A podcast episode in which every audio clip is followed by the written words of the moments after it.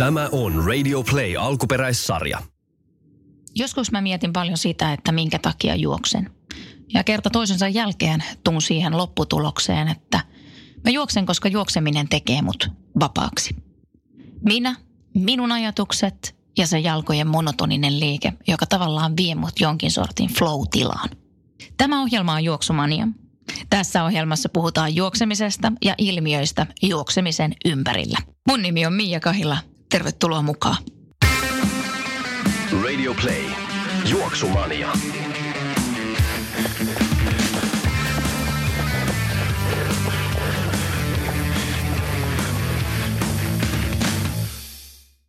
Juoksumaniassa puhutaan tänään kansallispuistoista. Hän vallitsevan tilanteen takia varmasti monien kesäloma ja muutenkin lomasuunnitelmat on mennyt uusiksi. Ja yksi mielenkiintoinen paikka niitä viettää on ympäri Suomea kansallispuistoissa. Marko Krapu, tervetuloa Juoksumanian vieraksi. Kiitos Mia. Sä oot vierailu Suomen kansallispuistoissa. Kerro vähän, minkä takia? Joo, tänään tulee itse asiassa aika tarkalleen kaksi vuotta kuluneeksi siitä, kun me tuolla Ylellä saatiin semmoinen päähänpisto aikaiseksi, että mitä jos tuota houkuteltaisiin koko Suomi liikkumaan metsiin ja poluille ja ennen kaikkea kansallispuistoihin ja järjestettiin tällainen Mennään metsään kampanja. Ja yksi osa tätä kampanjaa oli se, että meikä Manne kiersi kaikki Suomen 40 kansallispuistoa ja järjesti lähes jokaisessa yhteislenkin ja siinä tuli puolen vuoden aikana nähtyä sitten aika monta upeaa paikkaa ympäri Suomen. Toi on aikamoinen tempaus, jos ajattelee, että noita kansallispuistoja kumminkin on 40. Ja ajattelin, että me voitaisiin pikkusen enemmän puhua ihan noista kansallispuistoista ja mitä ne tarjoaa. Mikä näistä kansallispuistoista on sun mielestä semmoinen helposti lähestyttävä paikka? No jos mä katson ihan omasta vinkkelistä, niin kun mä asun täällä Espoossa, niin mullehan niin helposti lähestyvä paikka on tietenkin Nuuksio. Että se tarjoaa monta eri lähtöpaikkaa, kymmeniä kilometrejä polkuja ja se on niin mun yksi lempipuistoja just tämän laajan verkostonsa ja hyvien lähtöpaikkojen ansiosta, mutta kyllähän näistä 40 kansallispuistosta niin suurin osa on hyvin helposti lähestyttäviä. Toki nuo saaristossa olevat kohteet on sitten sellaisia, jotka vaatii sen venematkan aina, ja nyt korona-aikaan, kun näitä tilauskuljetuksia ei järjestetä, niin sitten se vaatii sitä, että pitää olla oma vene. Ne ehkä luokittelisi niin hankalimmiksi kohteiksi. Ja sitten jotkut tuolla varsinkin Lapissa, nuo kansallispuistot, niin ovat niin isoja ja laajoja erämaa-alueita, että siellä sitten lähtöpaikkoja on muutama, että sitten se vaatii sitten ihan hyvää navigointitaitoa sillä, jos haluaa lähteä kokeilemaan vähän uusia polkuja sitten niiden perusmerkittyjen ohella. Mutta muuten sanoisin, että valtaosa näistä kansallispuistoista on oikein hyvin lähestyttäviä ja Metsähallitus on tehnyt siinä kyllä kiitettävää työtä. Onko siellä sitten kuinka hyvin merkattu noi kaikki reitit? Pärjääkö siellä joku, joka jo aikaisemmin käynyt? Kyllä pärjää, että kaikissa kansallispuistoissa on merkittyjä reittejä. Niiden pituudet vaihtelevat ihan noin kilometrin pituisesta lenkistä aina sitten jopa useamman kymmenen kilometrin pituisiin reitteihin. Yhtenä esimerkkinä esimerkiksi tuolla Oulangan kansallispuistossa oleva karhunkierros, legendaarinen sellainen, joka päästä päähän on 80 kilometriä ja sen on kokonaan merkattu. Eli kyllä sieltä löytyy niitä hyviä merkattuja polkuja, joiden varsilla on sitten on selkeitä viittoja, väri, värimerkintöjä ja sitten jopa kylttejä, jotka kertovat sitten sen alueen historiasta. Miten kun sä itse juoksit tuolla kansallispuistoissa, niin yövyitkö siellä kertaakaan ja jatkoit sitten seuraavana päivänä vai oliko nämä enemmän sellaisia päiväkeikkoja?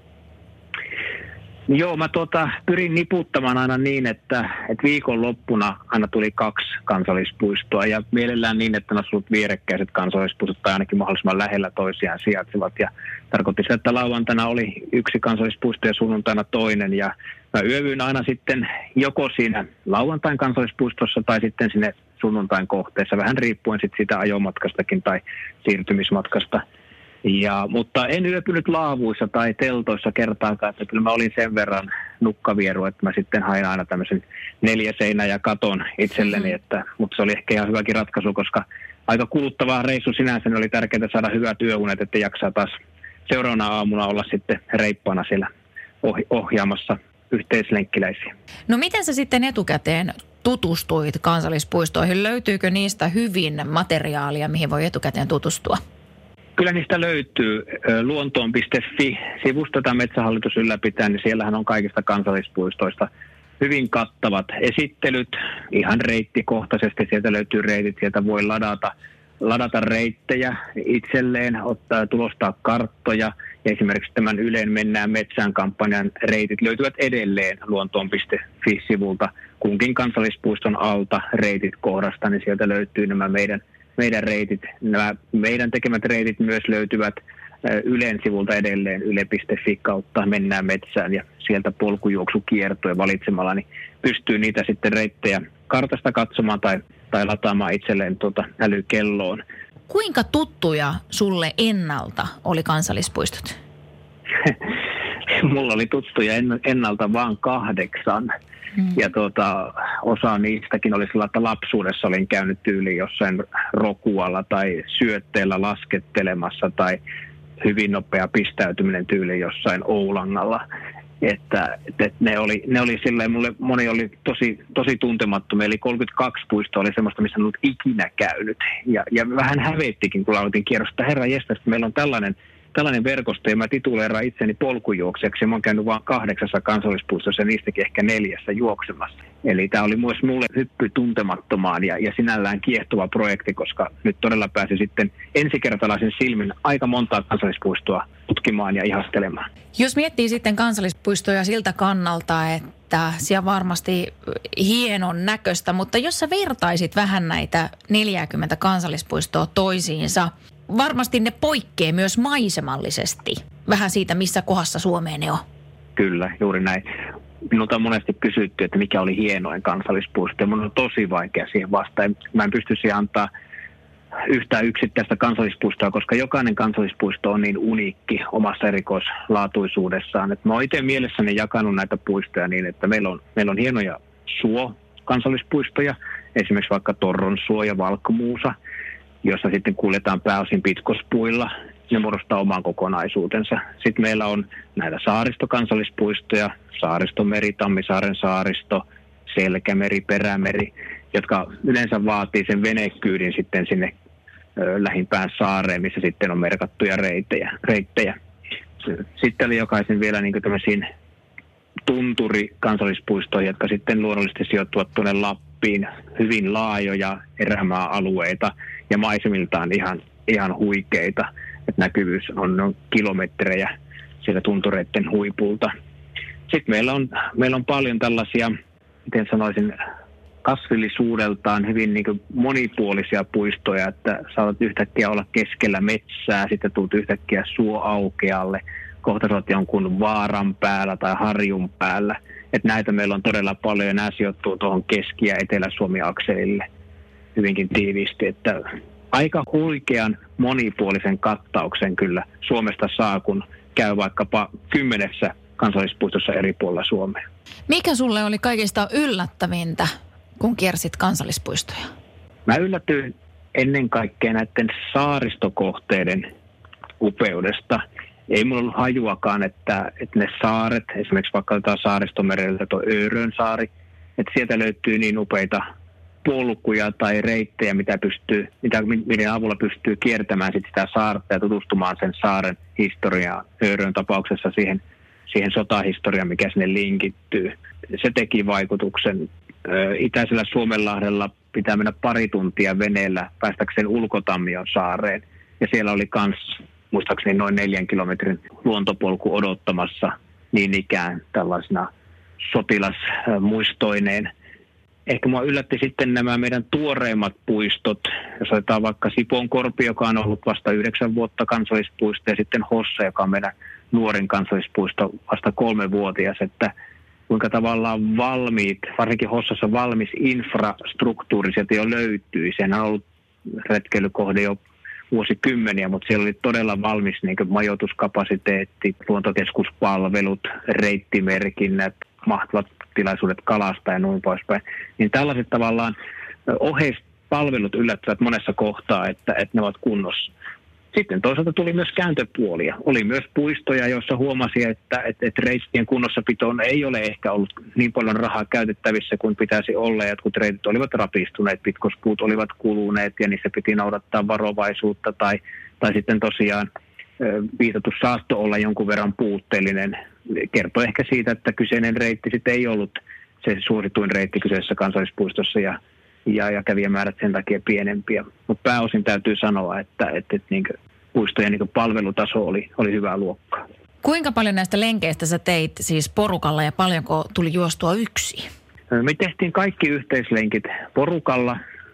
Kolme kansallispuistoa oli sellaisia, että osallistuin silloin samaan aikaan järjestettävän ison polkujuoksutapahtumaan ja halusin sillä tavalla havainnollistaa sitä polkujuoksubuumia, mikä on ollut jo vuosikausia Suomessa käynnissä. Nämä olivat Oulangan kansallispuisto, missä oli mukana karhunkierroksella. Sitten olin Kolilla Vaarojen maratonin yhteydessä, mikä oli samalla meidän, meidän päätöskisamme. Ja sitten Pyhäluostolla oli tämä Pyhä, Pyhätunturi-maraton, niin siihen, siihen osallistui myös. Näihinkin kansallispuistoihin tehtiin myös yhteislenkkireitti erikseen, jonka saattoi käydä sitten omatoimisesti kiertämässä. Mutta kaikissa 37 muussa meillä oli yhteislenkki ja itse juoksin kaikissa. Se oli sinänsä poikkeuksellista, että pysyin puoli vuotta terveenä eikä tullut mm-hmm. vammoja ja pystyin niihin kaikkiin osallistumaan. Ja mulle tuli pelkästään näissä kansallispuiston juoksusta noin tuhat kilometriä siinä puolen vuoden aikana juoksua. Se ei niin vuosimääräisesti tai vuoteen suhteutettuna ole, ole paljon, juoksin noin 3000 kilometriä vuodessa, mutta, mutta se, että se tiivistyi noihin puolen vuoden aikana viikonloppuihin, niin se teki siitä raskaan. Ja sitten kuitenkin viikolla oli sitten jotain palauttavia lenkkejä, että kyllä siinä niin tuli kilometriä sitten ahnehdittua niin sanotusti, mutta ne oli nautinnollisia kilometrejä. No mitä sitten sanot yleensäkin tuosta polkujuoksemisesta?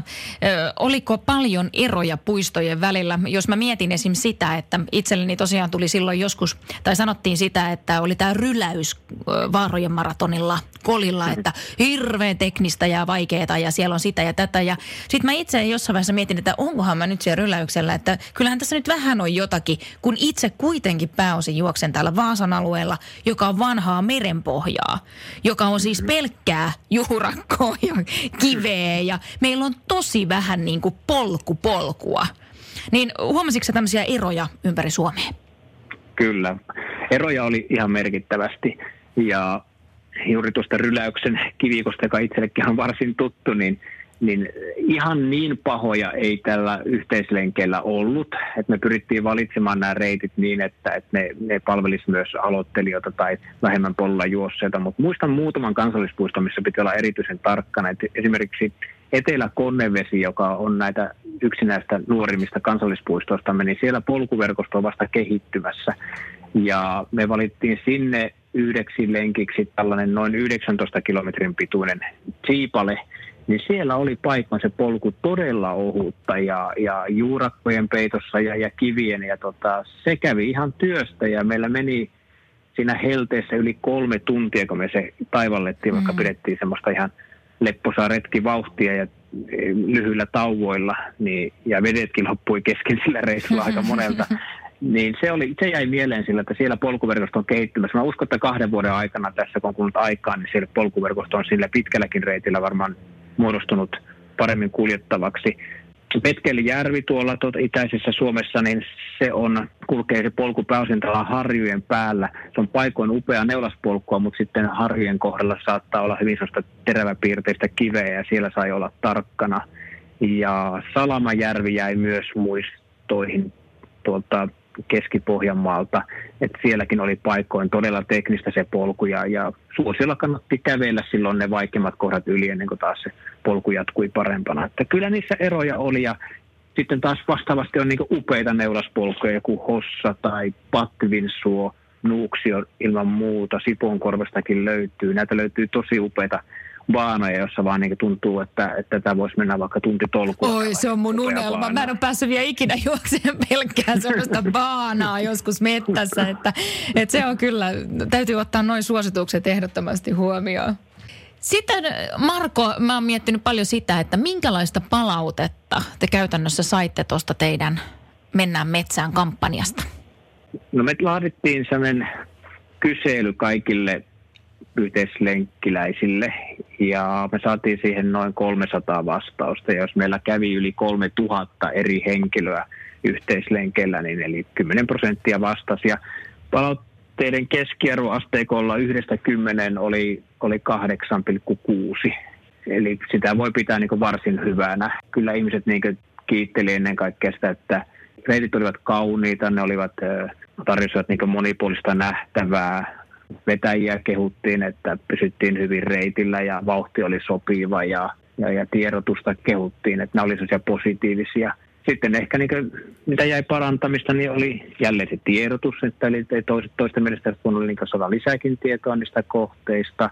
Joissakin paikoissa meille ei vaan riittänyt vetäjiä, niin esimerkiksi kävelyporukoille, jolloin jouduttiin sitten joku paikallinen sitten niin tavallaan valjastamaan sitten sillä vähän niin oppaaksi Toki näillä reiteillä sitten oli ylipäänsäkin merkinnät olemassa ja meillä oli karttoja jaossa, että ei sinänsä niin eksymisen vaaraa ollut eikä tällaisia tapauksia tullutkaan.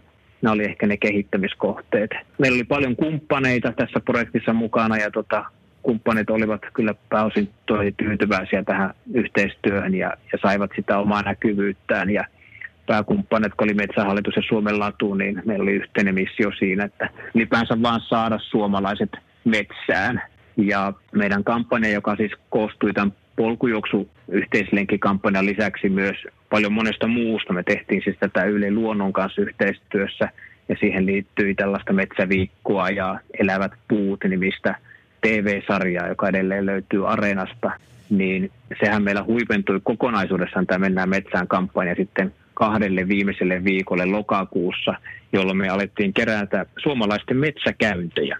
Eli en tiedä musetkumia, mutta silloin me kahden viikon aikana haastettiin ihmisiä menemään metsään, ihan vaan kävelemään, juoksemaan, suunnistamaan, pyöräilemään, mitä ikinä tekeekään metsässä, marjastamaan, sienestämään ja merskaamaan tämä metsäkäyntinsä sitten laskurin, joka löytyi silloin sitten Ylen nettisivulta. Ja me saatiin kahden viikon aikana 775 000 metsäkäyntiä. Oho, se on kamala määrä, siis positiivisesti kamala. Se on, se on kamala määrä ja, ja puoli miljoonaa meillä oli tavoite, eli me mentiin sen yli.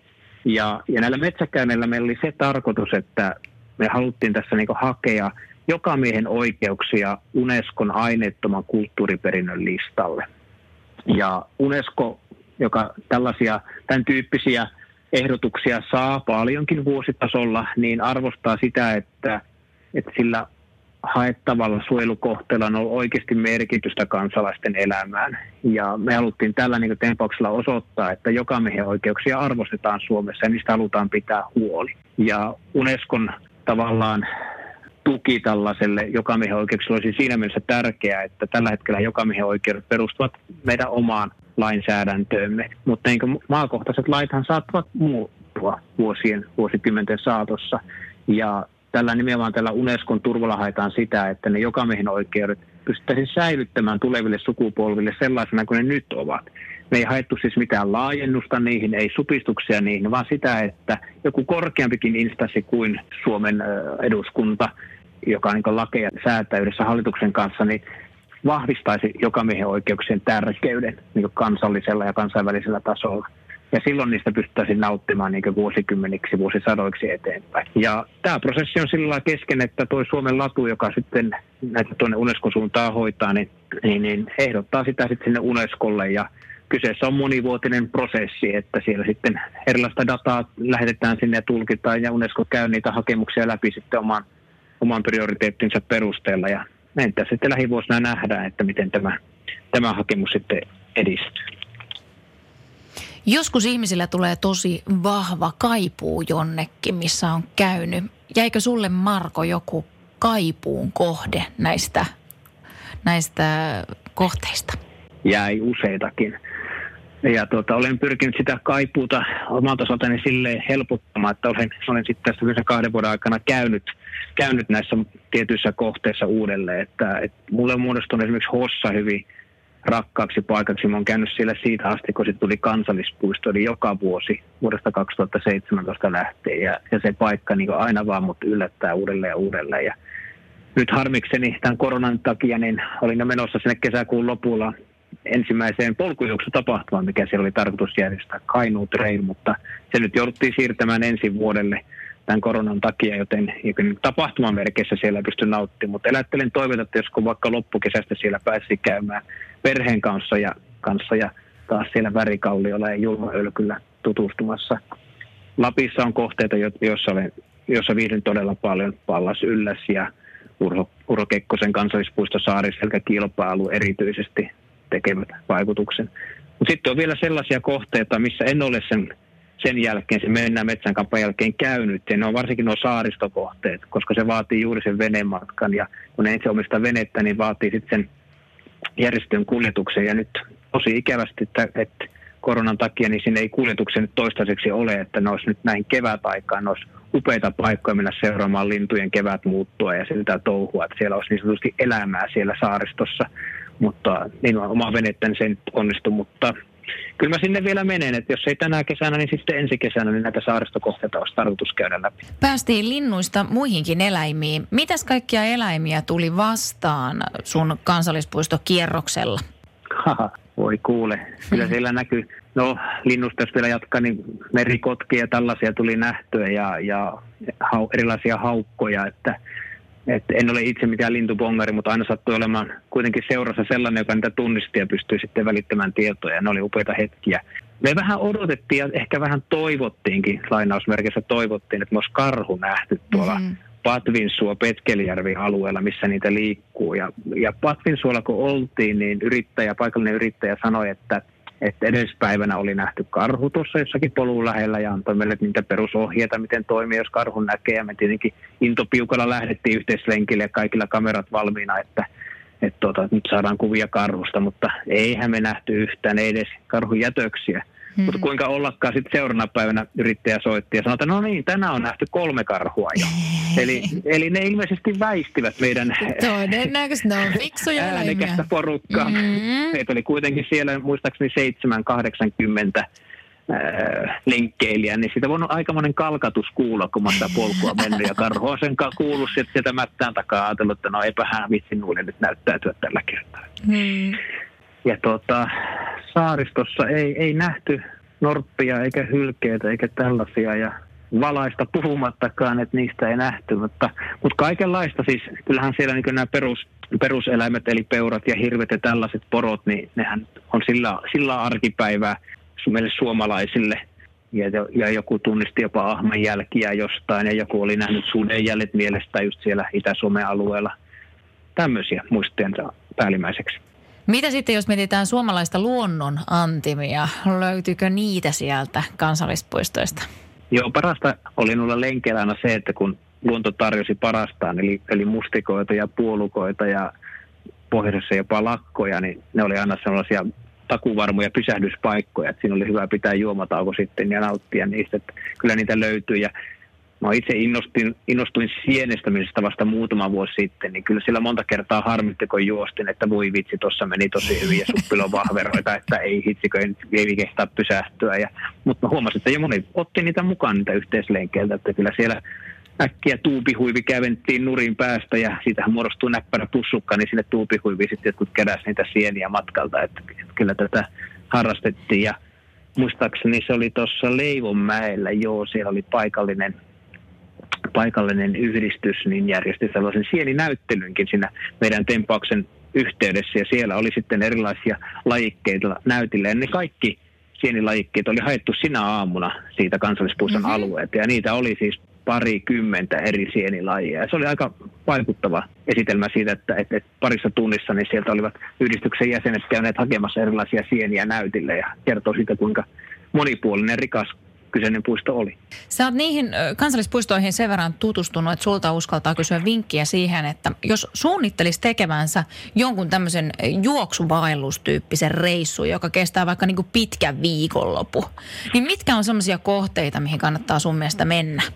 No perusvastaus on tietenkin, että sellaiset kohteet, joissa on niin hyvin merkatut reitit ja sitten löytyy yöpymispaikkoja. Ne voivat olla laapuja, ylipäänsäkin telttapaikkoja, keittokatoksia tai sitten jopa autiotupia, jos haluaa sitten vähän parempaa suojaa. Ja kyllähän näitä nyt löytyy esimerkiksi Oulangalta se jo mainittu karhun kierros, niin sen pystyy tekemään lyhennettynäkin, ettei välttämättä koko 80 kilometriä tarvitse, jos vain viikonloppuun aikaan sen pystyy tekemään lyhennettynä. Sitten mä bongasin ihan vasta, että Riisitunturillakin, joka on siis siinä Oulangan naapuripuisto, niin siellä pystyy tekemään sellaisen vajaan 30 kilometrin vaelluksen se ei ole ympyrälenkki, niin kuin ei ole karhun kierroskaan, vaan se lähtee pisteestä A ja päättyy B, mutta se vaikutti tosi mielenkiintoista, koska riisitunturi oli yksi mun lemppareita tuolla, tuolla kiertueella juuri niiden maisemien ansiosta, niin se olisi houkutteleva. Sitten tietenkin Lapissa Pallas Yllästunturilta löytyy valtavasti erilaisia matkoja ja pituuksia. Samoin Urho Kekkosen kansallispuisto, esimerkiksi Saariselkä, Kiilopää on erinomainen kohde ja lähteä siitä vaikka Sokostan, Sokostin suuntaan vaellukselle. Etelässä Nuuksio, ilman muuta Sipoonkorpi. Joo, ja siinä on vielä se etu, että ollaan niin, niin sanotusti urbaanissa ympäristössä hyvin nopeasti, että jos, jos tuntuu, että haluakin keskeyttää vaelluksen, niin aika nopeasti pääsee takaisin sivilisaation pariin. Keski-Suomesta voisin nostaa sieltä esimerkiksi toi Seitseminen Helvetin järvi, ehkä iso järvikin, niin voisi olla sellaisia alueita, että sieltä polkuverkosto on kuitenkin sen verran pitkä, että sinne saisi sellaisen viikonlopun, viikonlopun makean reissun. Ja Itä-Suomessa tietenkin jo mainittu Patvinsuo esimerkiksi tai Koli, niin tarjoaa upeita. Että kyllä näitä kun rupeaa ääneen ajattelemaan, niin kyllä näitä aika paljon viikonloppukohtaa löytyy. Että perjantaina hyppää, hyppää autorattia ja ajaa kohteeseen ja jos lähtee lauantaina aamusta vaeltaan ja sunnuntaina on sitten takaisin lähtöpaikalla, niin siinä ainakin yhden yön saa makeasti tai sitten lähtee jo aikaisemmin ja yöstyy kaksi yötä. Onko Suomessa semmoisia, sanotaan niin kuin, äh, ei niin julkisia helmiä, jotka eivät kuulu kansallispuistoihin, mutta ovat semmoisia paikkoja, johon ehdottomasti kannattaisi lähteä polkujuokseen? Niitä on. Mä en ole tässä ihan asiantuntija, mutta niin luonnonpuistojahan on erikseen olemassa. Ja sitten on tietenkin näitä erämaa-alueita, Lappi täynnä, josta löytyy, löytyy erilaisia polkuverkostoja. Mm, mä luulen, että näistäkin parhaiten löytää tietoja esimerkiksi sitä luontoon.fi-sivustolta tai sitten lähtee ihan kuntakohtaisesti katsomaan kuntien, kuntien luontopolkulistauksia – ja sitten yksi hyvä paikka on tietenkin nämä sosiaalisen median eri yhteisöt. Et kun siellä sieltä laittaa kyselyjä tietylle alueelle, että hei, mitäs sitten teidän alueelta tällaisia ei-kansallispuistokohteita, mutta muuten hienoja polkukohteita, niin varmasti saa pitkän luettelon hyvistä kohteista. Tätä olen esimerkiksi itse käyttänyt, kun joskus tulee vaikka reissattua, niin olen laittanut someen vähän kysymystä, että mit, mitä suosittelisitte vaikka Tampereen seudulta, että mulla olisi nyt tämmöinen päiväaika ja sen 20 kilometrin lenkin tehdä, että minne päin kannattaa mennä, niin aika nopeasti on muutama vaihtoehto tullut hyvinen niin koordinaatteineen ja joku joko, jopa jakaa jo siellä GPS-tiedostoa tai muuta mm-hmm. älykelloa ladattavaksi, että tämä yhteisö, sitä mä suosittelen, että ne toimii ja niitähän löytää tosi hyvin sekä Instagramista että Facebookista näitä erilaisia polkujuoksuyhteisöjä. Mitä toi kansallispuistojen kiertäminen sulle eniten toi mukana? No se lisäsi mulla ennen kaikkea arvostusta luontoa kohtaan vielä ennestäänkin. Et mä pidin itseäni luontoihmisenä, mutta musta tuntuu, että mä niinku oikeasti kunnolla tulin luontoihmiseksi sen kiertoen, kiertoen myötä ja ymmärsin sen, että, että kuinka tärkeää on, että me pidetään huolta meidän luonnosta. Ei vaan kansallispuistosta, vaan ihan jo lähimetsistä lähtien. Ja, ja kyllä se vaan vahvisti sitä mun, mun niin halua myös jakaa sitä luontofiilistä sitten niin ystäville ja omille perheenjäsenille ja ilokseni meillä koko perhe liikkuu metsässä ja tykkää siellä olla, että esimerkiksi vanhempi poikani harrastaa suunnistusta ja siitä on tullut meille sinne yhteinen juttu.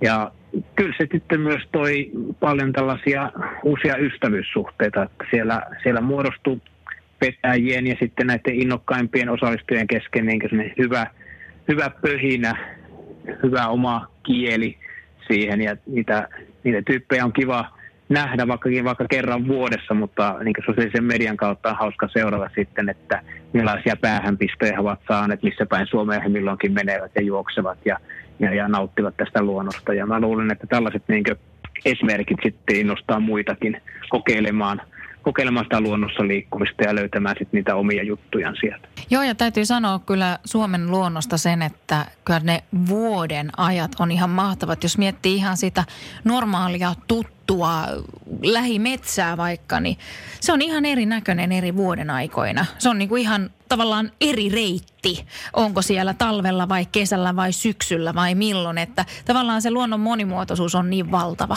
Naulan kantaa ja vaan harmittaa, että täällä Etelä-Suomessa ei tullut kunnon talvea missään vaiheessa, koska se lumisilla polulla juokseminen, se tarjoaa todellakin, niin kuin sanoit, niin se tarjoaa ihan erilaisen fiiliksen. Kaikki tutut polut näyttäytyy ihan erilaiselta. Se oli, se oli tosi sääli, ja, mutta onneksi pohjoisessa tuntuu olevan vieläkin metrilunta, että siellä, siellä jengi on päässyt paitsi juoksemaan lumisilla polulla, niin myös hiihtämään vielä ja pääsevät vielä aika pitkälle tästä eteenpäinkin. Aika erilainen oli tämä talvi. Minkälaisia suunnitelmia, Marko, sulla on nyt polkujen suhteen? No, vallitseva tilanne on muuttanut kaikenlaisia suunnitelmia, mutta hyvä puoli tässä on ollut se, että metsä on ollut aina auki ja sinne on ollut helppo mennä ja nyt on tullut kyllä ulkoiltu ja liikuttu ja ehkä juostuakin polulla enemmän kuin pitkään aikaa ja pitää vaan muistaa se, että ei mene niin sanotusti ylikuntoon, että muistaa myös sitten levätä.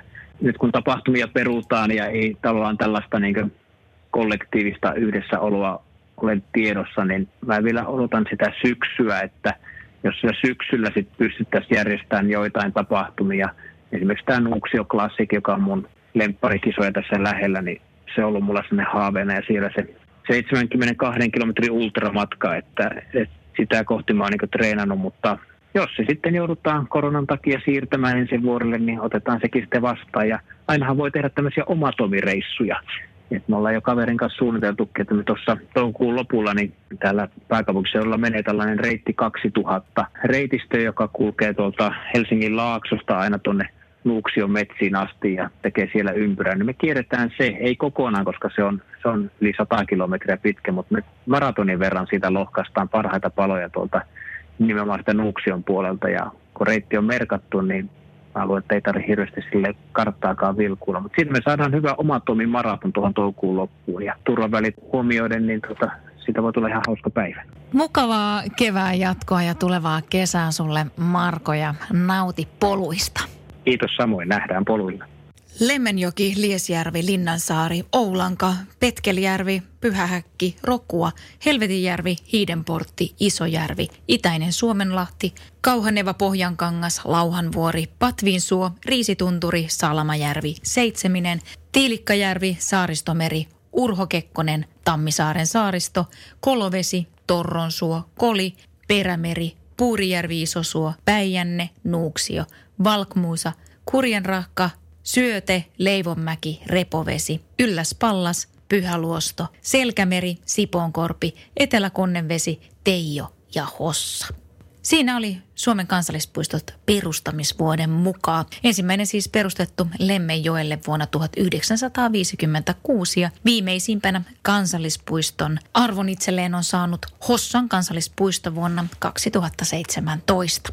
Siinä tämänkertainen Juoksumania ja Juoksumania saat yhteyttä juoksumania at gmail.com ja voit myös seurata Juoksumaniaa Instagramissa at Juoksumania.